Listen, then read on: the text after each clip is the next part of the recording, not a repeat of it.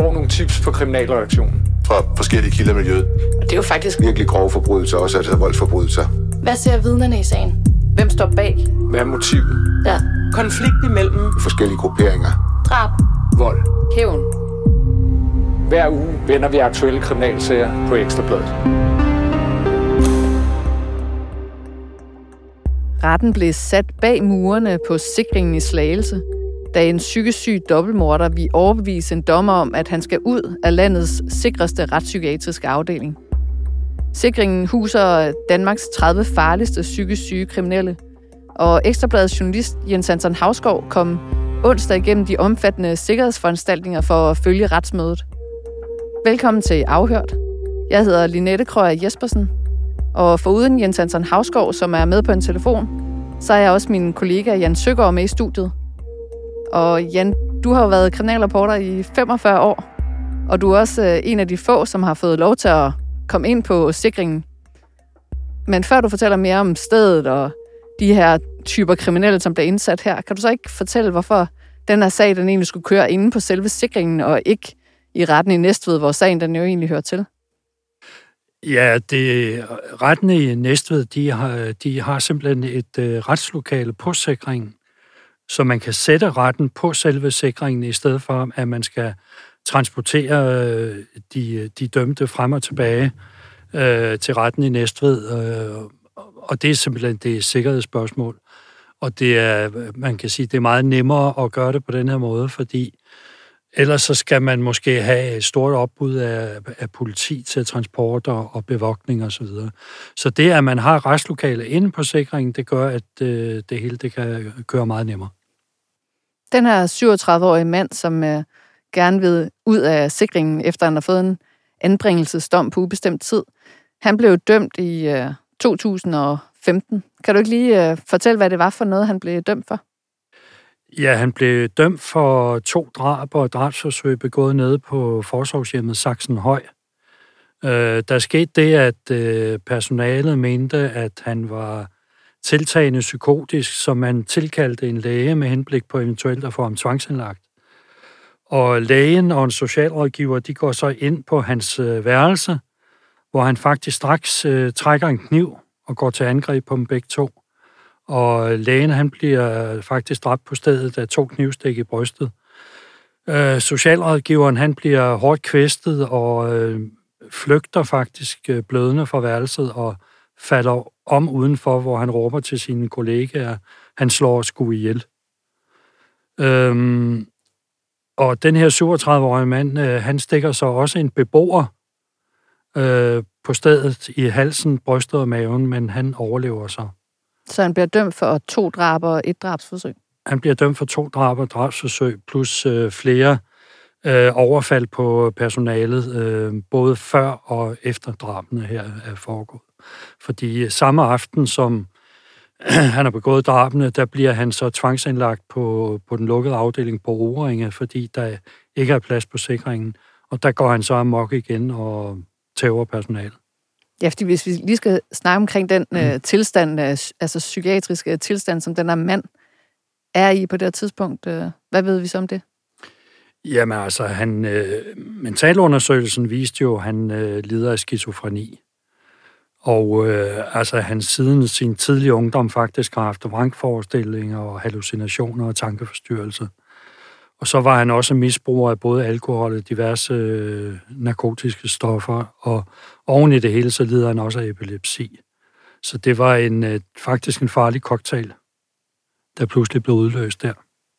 Og hvad var det så for en dom, han mm. blev idømt? Jamen, han bliver simpelthen dømt til anbringelse på sikringen på ubestemt tid. Øh, det er jo sådan, at øh, når man er sindssyg i gerningsøjeblikket, så kan man ikke straffes, det vil sige, at man kan ikke puttes i fængsel. Men øh, man kan så få øh, det, der hedder en anden foranstaltning, og det er for eksempel anbringelse på en psykiatrisk afdeling, eller i det her tilfælde anbringelse på sikringen. Og det, er, og det skyldes simpelthen, at øh, Retslægerådet siger, at der er en meget høj risiko for, at øh, han vil begå noget lignende, hvis han kommer på fri fod. Så det er simpelthen de farligste af de farligste psykisk syge ja. kriminelle, der bliver øh, ja. dømt til anbringelse på, på sikring. Ja, det er ret sjældent, at folk bliver dømt til anbringelse på sikringen. De fleste, som sidder på sikringen, de er faktisk anbragt på det, der hedder farlighedsdekret, som er noget helt andet. Det må du lige forklare nærmere. Jamen, farlighedsdekret, det er, det er en foranstaltning, som øh, bliver afsagt af Justitsministeriet, og øh, som så skal øh, forelægges og vurderes af retslægerådet, og så skal det godkendes af en domstol. Og det er simpelthen et øh, farlighedsdekret kræver, som der står i psykiatriloven, at en person er sindssyg og vedvarende udsætter andres liv for fare. Det vil sige, at der skal altså være en, øh, en, en konstant risiko for, at øh, personen der vil øh, for eksempel begå drab eller grov vold. Det er betingelsen for, at man kan øh, få et farlighedsdekret, og så blive indsat på sikringen. Okay. Og Jens Hansen, øh, her var du jo så til det her retsmøde på sikringen. Ja. Kan du lige beskrive, hvordan det egentlig sådan helt øh, konkret foregik? Ja, helt konkret, så skal man jo, øh, ligesom vi andre også beskriver, det er jo et meget sikkert sted. Altså, der er jo dobbelte ringmur, øh, stålhegn og, og mur, ringmur rundt i området. For det første skal man selvfølgelig ind på området, og øh, der ringer man så ligesom ind ved porten. Øh, det er sådan set der, det begynder alt det her, at det man skal igennem, og så, når man så bliver lukket igennem af, af vagten, så kommer man, går man over et stort øh, øh, asfalt P-område. Så kommer man ind til den næste sluse, hvor man også skal lukkes ind elektronisk. Så går man ind i den her sluse, hvor der så sidder bag panserglas sidder en øh, person, øh, hvor du så skal identificere dig. Og i øvrigt havde jeg så meldt min ankomst på forhånd, så det vidste jeg kom. Øh, så jeg havde, jeg havde faktisk mit pas med for at identificere mig i.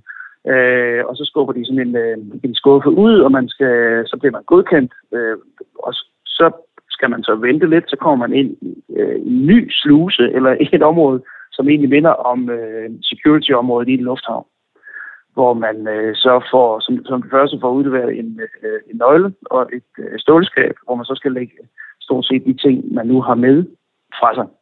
Øh, mobiltelefoner og hvad man nu måtte have med. Og så skal man så, øh, ligesom i lufthavnen, køre sig, hvis man har en trøje, en jakke, øh, hvad man nu har, bælte, sko og det hele, skal køres igennem en øh, scanner, hvor efter man som det næste så bliver øh, personligt øh, kropsvisiteret. Og først derefter, kan man så komme ind i den her retssal, som så øh, på sikringen ligger lige ind til venstre i, øh, i forbindelse med, hvor man kommer ind. Normalt så har vi jo ret til som øh, journalister at have vores computer med ind i øh, retssalen, og jo også vores øh, telefoner på lydløs. Øh, må du det her? Nej, øh, hverken det ene eller det andet. Altså det må du have en blok med og en kuglepen eller to, og faktisk står der på en, øh, på en seddel, at, at man øh, lige inden man går ind i retssalen, det må man ikke engang have med. Men øh, det har de så givet lov til. Jeg fik lov til at have en, et skriveredskab med ind og en blok, og det var det. Øh, så det var på god gammeldags manér. Hvor mange var I derinde? Der var ligesom i en almindelig, øh, til et almindeligt retsmøde, kan man sige. Øh, der var selvfølgelig en retsformand, dommeren, der var en anklager, og en forsvar og en bistandsadvokat. Øh, og så derudover øh, var der selvfølgelig øh, det er klart, øh, den, den 37-årige mand, som så har ønsket at få lempet sin sanktion, sammen med ham sad der øh, to øh, sådan særligt uddannede personaler, der sad på hver sin side af ham hele tiden. Og derudover var der så en, øh, den samme person, som sad i vagten, som også var der i lokalet. Så øh, det mindede egentlig om, en, øh, at det foregår i sådan en lille konferencelokale egentlig, som så er indrettet til retssagen. Var han sådan fixeret på nogen måde? Nej, altså, øh, han øh, virkede øh, meget rolig og, øh, og øh, i øvrigt øh, i, i godt humør. Egentlig. Øh, og jeg vil tro, hvis han ikke havde været det, så havde han jo øh, helt sikkert været fixeret på den ene eller den anden måde, men det var han ikke. Han havde de her to øh, oppassere med, som de talte øh, fint sammen og, og havde en god kontakt, så, så, så det var han ikke. Og helt konkret, hvor foregik øh, det her retsmøde? Ja, det foregik, øh, hvor man kommer ind igennem de her sikkerhedsanordninger, som jeg fortæller. Øh, I den forbindelse er der indrettet, der er en konference, der er den som er indrettet til en retssag, lige hvor man kommer ind, inden man går ind på selve afsnittene, hvor øh, de her 30, øh, øh, der er anbragt på, ja, det er jo formelt et hospital. Øh, så det foregår lige inden for døren, når man har været igennem alle de her sikkerhedsprocedurer, øh, man skal igennem. Og så foregår det egentlig som almindelig retsmøde. Dog Øh, ikke helt, fordi øh, i hvert fald i det her tilfælde, der har de aftalt, der bliver ikke læst noget op, fra, der bliver ikke dokumenteret noget fra øh, tidligere retsmøder og sådan noget. øh, retsformanden fortalte, inden øh, at øh, den 37 år han kom ind, at han havde, jo, i øvrigt skal lige huske, der var også en overlæge til stede, som selvfølgelig har kendskab til, til manden selv. Øh, og han bliver sådan meget, i fremgik, han bliver meget ked af det, når han bliver konfronteret med, eller hører, hvad det er, han faktisk har gjort. Så øh, der bliver egentlig ikke læst andet op fra retsdokumenter, ikke andet end, end uh, det helt formelle, nemlig uh, påstanden om, at han gerne vil have lempet sin sanktion, og uh, så anklageren, som mener, at det skal han ikke. Så det var egentlig det. Derudefter var det egentlig uh, almindelig tale, som en samtale, der foregik i lokalet.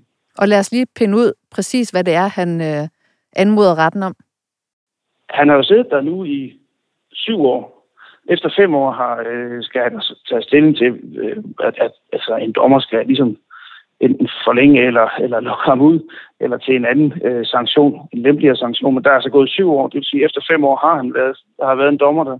Nu er det så gået syv år, så det er så anden gang, han sidder foran en dommer i den forbindelse.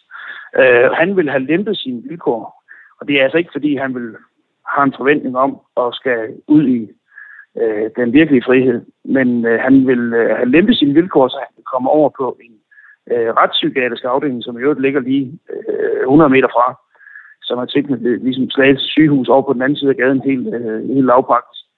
Fordi der er helt andre vilkår. Altså, han fortalte sådan meget indgående, at det, der betyder rigtig meget i hans liv, det er, at han kan lytte til musik. Og det kan han faktisk ikke, som det er nu. Altså, han fortalte, at han har et keyboard, og han laver lidt musik selv og sådan noget, men han vil også gerne høre musik og se YouTube og se musikvideoer og sådan noget. Og det, det må han altså ikke, for der er ingen netadgang på nogen måde. Øh, så øh, det var hans øh, konkrete ønske at, at få lov til at øh, lytte til musik og blive inspireret, så han kunne lave noget musik selv. Og det har han altså ikke mulighed for på sikringen, for der er meget, meget strikse restriktioner på, på os på det. Ja, det siger netop noget omkring de her meget restriktive forhold, som der er på, på sikringen for de her anbringelsesdømte, som jo er uden længste tid. Hvad kom der så frem i retsmødet? Der kom frem, at han, øh, det var egentlig sådan i fred og fordragelighed, fordi øh, Justitsministeriet har bevilget øh, nye udgange, og det er altså ikke udgange i gængsforstand, som man ellers kender. Han har kommet frem 23 gange haft udgang, men altså den udgang i citationstegn består i, at han øh, går en tur med personale inde på området. Og det har han så gjort i løbet af de her syv, de her syv år, har han så haft 23 såkaldte udgange. Han har fået bevilget 20 udgange mere, altså gåtur. Øhm, hvorefter man så vil øh, undervejs, hvis det går godt, lempe de her, og måske han kan komme ud i terræn, måske ud i skoven og sådan noget der. Men, men der er de altså ikke nu. Men nu blev de enige om, og det var egentlig på foranledning af overlægen, som fortalte om den bekymring, der var, om hans tilstand er stabil nok altså og dermed, at han ikke er farlig mere. Øh, det var for tidligt at øh, konkludere det. Så de blev egentlig enige om, at han blev spurgt, om han kunne leve med det der, og det kunne han sagtens.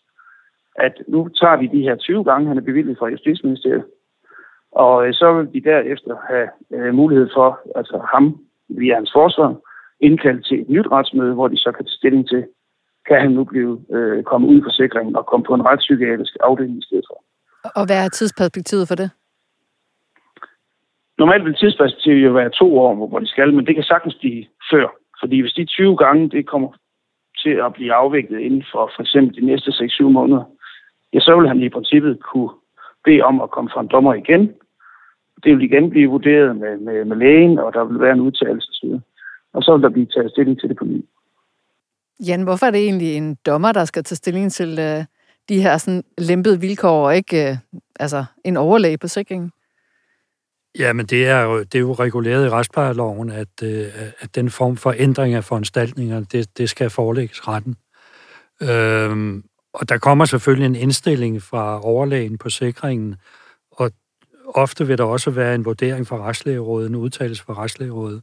Og så er det så op til dommeren at øh, beslutte, hvad der skal ske. Og ofte er det jo sådan, at anklagemyndigheden de øh, modsætter sig, at at de her foranstaltninger bliver lempet, fordi at man blandt andet kigger på det, der hedder proportionalitet, hvor man siger, jamen han har begået to drab, og han har altså kun siddet siden 2015, som man mener, at, øh, at øh, foranstaltningen skal forlænges. Men man kan jo sige, det er jo sådan lidt, øh, det er jo lidt underligt forhold, kan man jo sige, fordi øh, når du er sindssyg, så er du straffri, og det vil sige, at man, man bliver ikke idømt en eller anden straf, som varer i x antal år, men man bliver anbragt øh, for at kunne blive behandlet, og når den behandling så er succesfuld, så er meningen jo, at man skal ud af sikringen. Og det, der typisk sker, det er, at man kommer over på en... Øh, altså, det er jo en langsom udslusning. Man kommer fra sikringen, kommer man typisk på en lukket retspsykiatrisk afdeling, og der opholder man sig så måske nogle år, og hvis øh, man fortsat øh, har en forbedring af, øh, af sin tilstand, så kan man komme på en, øh, på en åben afdeling, og så til sidst måske i et bofællesskab, eller ude i egen bolig med noget tilsyn osv. Men det er jo en langvarig proces. De her sager, som øh, de indlagte på sikringen øh, er indlagt for, det er jo typisk nogle meget voldsomme sager, som vi også beskriver i medierne. Men øh, ved du nærmere omkring, hvad det er for nogen, der er indlagt nu, altså de her? Ja, nogle af dem ved vi jo. Øh, dem, der er indlagt på farlighedsdekret, det, øh, der er jo ikke meget offentlighed om de sager, andet end hvis at øh, sagen bliver forelagt i et offentligt retsmøde for en dommer. Men øh, dem, der er dømt til anbringelsesforsikringen, dem, dem ved vi jo en del om, fordi at øh, de har jo typisk været igennem et øh, nævningeting, altså et offentligt retsmøde. Og det skal jo lige sige, at vi nævner jo ikke navne på øh, personer, som er blevet idømt en, øh, en psykiatrisk øh, dom. Men øh, derfor kan vi jo godt beskrive de øh, gerninger, som de er blevet dømt for. Ja, sagerne har jo været offentligt beskrevet typisk. Øh, den ene, øh, jeg nævnte, at øh, der var en, en dobbelt drabsmand, der var blevet udskrevet for sikringen her i april i år. Og øh, han kom jo ud efter kun at have været der faktisk i øh, seks år.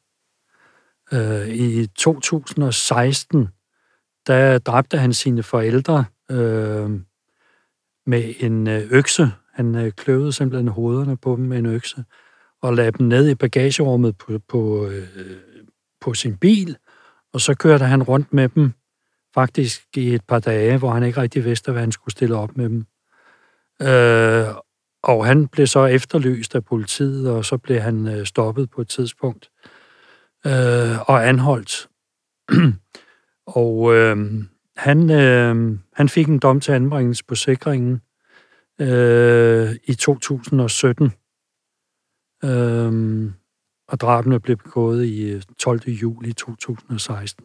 Så han var altså kun på sikringen i, i, i cirka seks år, før han blev udskrevet. Til øh, men han er jo ikke kommet på fri fod, om man så må sige, fordi han er så udskrevet til en uh, lukket retspsykiatrisk afdeling, hvor han sidder nu. Så han vurderes ikke til at være rask endnu? Men han altså... vurderes ikke til at være rask, men han vurderes heller ikke til at være så farlig, at uh, der er behov for, at han er på sikringen. Hvad ved vi ellers om, hvem der sidder der? Ja, øh, der er jo nogen, som har været der rigtig mange år. For eksempel øh, en sag fra 2006, hvor der var en øh, 48-årig engelsk håndværker fra Birmingham, Øh, han sad på en øh, bænk nede ved Nationalmuseet sammen med sin veninde, da en øh, dengang 33-årig mand kommer hen for at tække en smøg af ham. Men øh, den her englænder, han har ikke nogen cigaretter, så øh, den 33-årige, han går igen. Men straks efter, så kommer han tilbage, trækker en kniv, og så myrder han den her englænder øh, med det, øh, som man som retspsykiater vil, vil kalde overkill fordi han øh, rent faktisk tilføjede ham 102 knivstik. Den sag kan jeg huske, jeg har dækket. Det var jo helt forfærdeligt. Det var en helt vanvittig sag. Øh, han blev så dømt til anbringelse på sikringen, fordi at øh, han var svært skizofren, altså led af paranoid skizofreni. Øhm, og her senest, jeg tør ikke se, om der har været retsmøde efterfølgende, men i 2019, der blev hans anbringelse revurderet af retten i Næstved ved retsmødet på sikringen. Og, øhm, og der blev den forlænget. Øh, og blandt andet fordi, at øh, behandlingen simpelthen ikke havde haft den fornødne effekt. Han havde været igennem 20 behandlinger med elektroshock, uden at det havde haft nogen effekt. Og øh, psykofarmakanen, den virkede heller ikke rigtigt. Så det turde dommeren ikke at sætte sin underskrift på, at Nej. han skulle videre i systemet? Nej, Og han var faktisk også godt selv klar over, at han måske havde det bedst øh, ved at blive på sikringen. Indtil videre. Der var en anden sag øh, over fra, fra Odense Psykiatrisk Afdeling i Odense fra marts 2012, hvor der var en øh, dengang 48-årig mand, øh, som var indlagt, og han havde så smuglet en kniv med ind på, på afdelingen. Og så går han til angreb på en læge og to sygeplejersker, der får rigtig mange og dybe øh, knivstik. Så de alle sammen er i overhængende livsfar, men mirakuløst så overlever alle tre. Øh, lægen får blandt andet maven skåret op, og den ene sygeplejerske bliver stukket i ansigtet og får luftrøret skåret delvist over, og den øh, anden sygeplejerske bliver stukket i maven øh, og tre gange i brystet. Og han bliver så kendt skyldig i tre drabsforsøg, og restlægerådet vurderede dengang, at han er svært sindssyg og til stor fare for andre. Og han blev så dømt til anbringelse på sikringen. Og mig bekendt sidder han der stadigvæk. Har du flere øh, sager på listen? Vi kan jo høre, det er jo nogle meget voldsomme sager. Det er voldsomme sager, det er det. Øh, der var også en sag øh, fra Aalborg i 2016, hvor at øh, øh, hvor en 23-årig mand er sammen med en anden mand og en kvinde, og øh, de hygger sig for et par øl, og øh, kvinden, hun ligger på sofaen og ser en krimi i fjernsynet, og øh, den her øh, 23-årige mand, han sidder og læser faktisk og læser i Bibelen. Øh, og så pludselig så går han amok og tager en øh, kniv ude i køkkenet og, og stikker øh, den her 40-årige mand ihjel med rigtig mange. Han får faktisk 65 knivstik fra tre forskellige knive, som han tager ud i, i køkkenet. Og øh, den her kvinde, hun øh, flygter ud af lejligheden og forklarer efterfølgende, at, at det her angreb, det kom som lyn fra en klar himmel. Øhm, og den her 23 han tilstår og siger, at øh, han var han var redselslagen for sit liv, fordi han mente, at den her forrige mand ville slå ham ihjel. Så han var nødt til at dræbe ham først. Og det er sådan et fænomen, man ofte ser ved skizofreni at de er simpelthen hundeangst for, at nogle andre mennesker skal gøre dem ondt, og derfor går de til angreb. Det er set i andre sager. og den her sag var så også et eksempel på overkill, som du også nævnte før. Ja, det må man jo sige, når han får 65 knivstik. Øh, så mange er jo normalt ikke nødvendige for at slå folk ihjel. og det specielle ved den her sag, det var, at øh, han blev bedømt som så farlig, at man ikke kunne holde en retssag, som man normalt ville gøre ved retten i Aalborg. Øh, han blev varetægtsfængslet på, på sikringen, og man besluttede så, så for at afholde nævningesagen på sikringen i retslokalet. Fordi at øh, han tidligere var gået amok i retslokalet i Aalborg. Øh, så derfor mente man, at simpelthen øh, af hensyn til sikkerheden for, for retten og, og domsmænd og så videre, nævninger, så, så måtte man øh, holde retsmøde på sikringen, hvor, hvor det kunne ske i sikkerhed. Han havde nogle paranoide vrangforestillinger om, at nogen ville have ham til liv, så skære ham i småstykker og brænde ham i brændeovnen. Og så henviste han også til, at han ville gå græsat som ligesom Anders Breivik, forklarede han. det, det var jo også en voldsom sag. Han sidder også mig bekendt stadigvæk på sikringen. Det var heller ikke så mange år siden. Øh, vi kan tage en, en lidt anden sag, som er lidt atypisk, fordi at øh, det handler om en 40-årig somalier, som rent faktisk aldrig er dømt for noget øh, voldsom kriminalitet. Han er dømt for nogle voldsepisoder, for det vi kalder almindelig 244-vold, hvor han har slået ud efter personale øh, på, på de psykiatriske afdelinger, han har været på. Men han er han er faktisk siddet 20 år på sikringen nu, øh, fordi hans tilstand er, øh, er vurderet som, øh, at han er så potentielt farlig, at der er høj risiko for, at han vil begå voldsforbrydelser, hvis han kommer ud. Og han lider også af paranoid skizofreni. Og øh, det er en meget speciel sag, fordi hans familie har i mange år kæmpet for, at øh, han skal komme ud af sikringen, så han kan rejse hjem til Somalia, hvor man mener, at øh, man sagtens kan øh, behandle ham. Men det har, øh, det har hverken domstolene eller, eller øh, heller ikke retslægerådet og, og lægerne på sikringen har hidtil ikke øh, godtaget, at han, øh, han bliver udskrevet, og så han kan rejse hjem til Somalia. Fordi man mener, at han stadigvæk er for farlig. Og den her sag, den har du jo indgående beskrevet på øh, Ekstrabladet. Du har jo den her ja. særlige interesse for øh, sikringen. Jo, det kan man sige. Ja, og ham her, Somalian, øh, der var jeg til retsmøde dernede på sikringen, hvor han, hvor han var øh, det, der hedder oppegående fixeret. Det er noget, man kun kan gøre på sikringen, øh, hvor man simpelthen øh, har folk øh, har dem lagt i læderbælter på mavebælte og hænderne øh, fixeret til mavebæltet, og der er øh, læderbælter om, om benene også, sådan så de hverken kan slå ud eller, eller sparke. Og han kom ind i restlokalet i, i det, der hedder oppegående fixering. Og, øh, og vil det sige altså, at han kan ligesom selv gå, men benene han er ligesom... Kan, han kan selv gå, men han kan ikke løbe, han kan ikke sparke, han kan ikke slå, fordi det forhindrer bælterne. Og det er jo det, man meget sjældent ser i øh, almindelige retssale, at øh, ja. de er... Nogle gange ser man, at de er fixeret på hænderne. Men... Ja, men det er jo mere med transportbælter og så videre, når de skal transporteres fra fængslerne. Ikke? Sikringen er det eneste sted, hvor patienterne kan iføres det, der hedder oppegående fixering. Så snart de er ude af deres øh, stuer og ude i fællesskab, så bliver nogle af dem bliver iført det, der hedder oppegående fixering. Og det er kun noget, som kan ske med tilladelse fra øh, patienttilsynet. Det kræver en særlig tilladelse. Ved vi noget om, hvor lang øh, en anbringelsesdom typisk øh, udstrækker sig til? Ja, øh, den gennemsnit, det gennemsnitlige ophold på sikringen, det er 8 år.